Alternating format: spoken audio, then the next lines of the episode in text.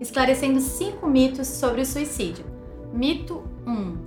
Ah, depressão, suicídio, isso é coisa de gente problemática, é coisa de gente que já trata depressão há anos ou que usa drogas. Será mesmo? Então, gente, esse mito 1, nesse momento eu gostaria de te dizer que se isso fosse verdade, essa pessoa, essa pessoa, essa, essa, essa e essa, será que teriam cometido suicídio ou tido depressão?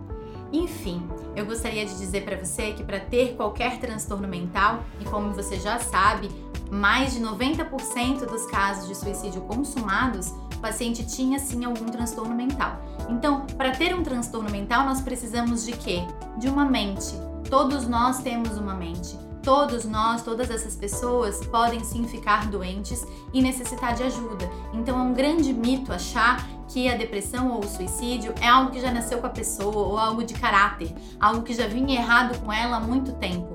E isso no consultório eu ouço diariamente várias pessoas dando o seu relato no sentido inverso, comentando para mim: "Nossa, Sabia que eu achava que só pessoas problemáticas, que já tinham outras doenças e usuários de drogas, é que podiam chegar a esse ponto? Né? Eu vivi minha vida, eu trabalhei, eu construí minha família. Como que eu posso estar assim agora? Então a gente pode adoecer em qualquer momento da vida, mesmo que até então a gente vinha saudável.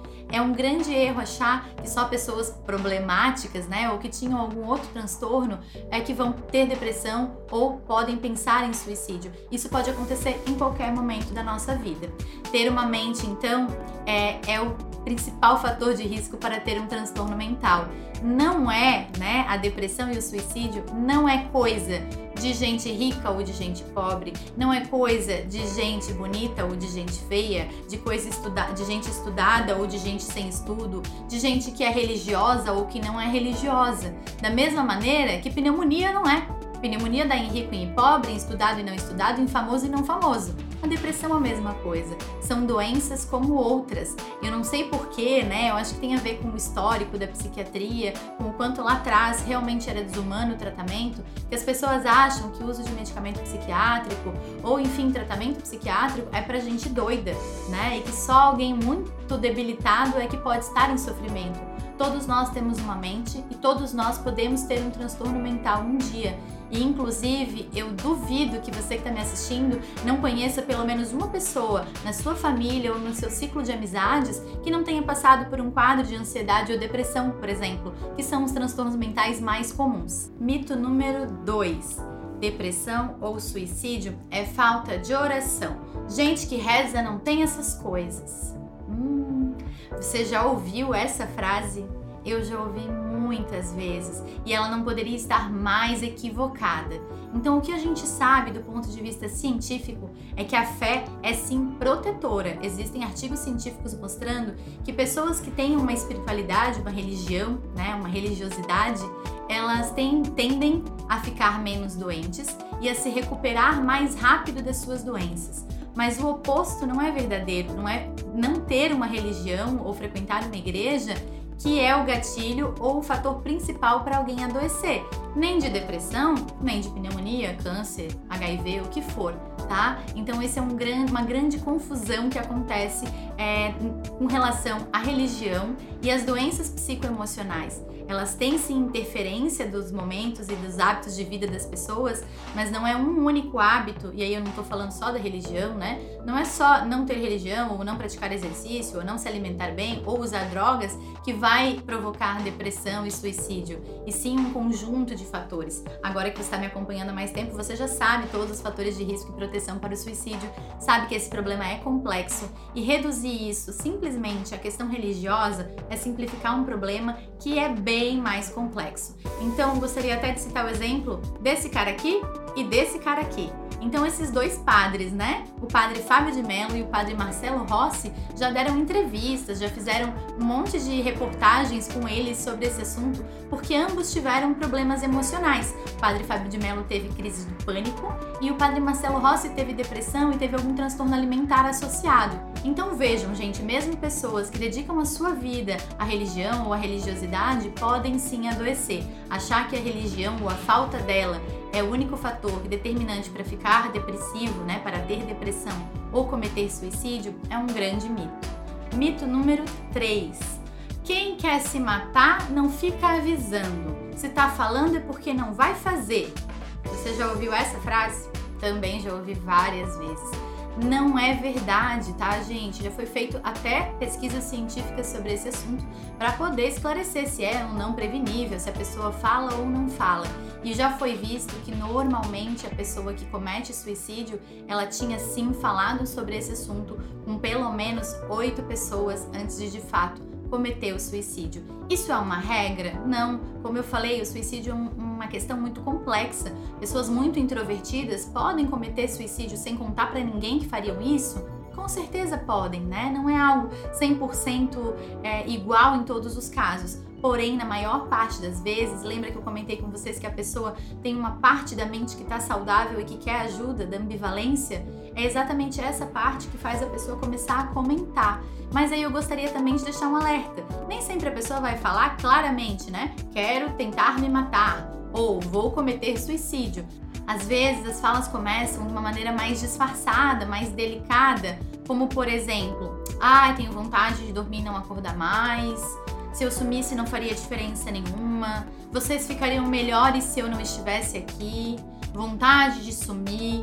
Isso são formas que o paciente tem de começar a sinalizar para a família e para os amigos que ele pensa em não estar mais aqui ou que ele realmente não vê em que, que ele melhora a vida das pessoas ao redor dele. Então, muito cuidado quando ouvirem esse tipo de fala. Mito número 4. Uma vez suicida, sempre suicida. Isso aí não melhora mais não, né, doutora? Essa é uma frase que eu escuto e é uma dúvida que eu recebo costumeiramente. Então, alguns pais, né, de adolescentes que já tentaram suicídio têm muito essa preocupação. Tá, agora que ele fez uma tentativa ou que ele tem realmente pensamentos e já falou sobre isso, ele vai ficar o resto da vida com esse tipo de pensamento?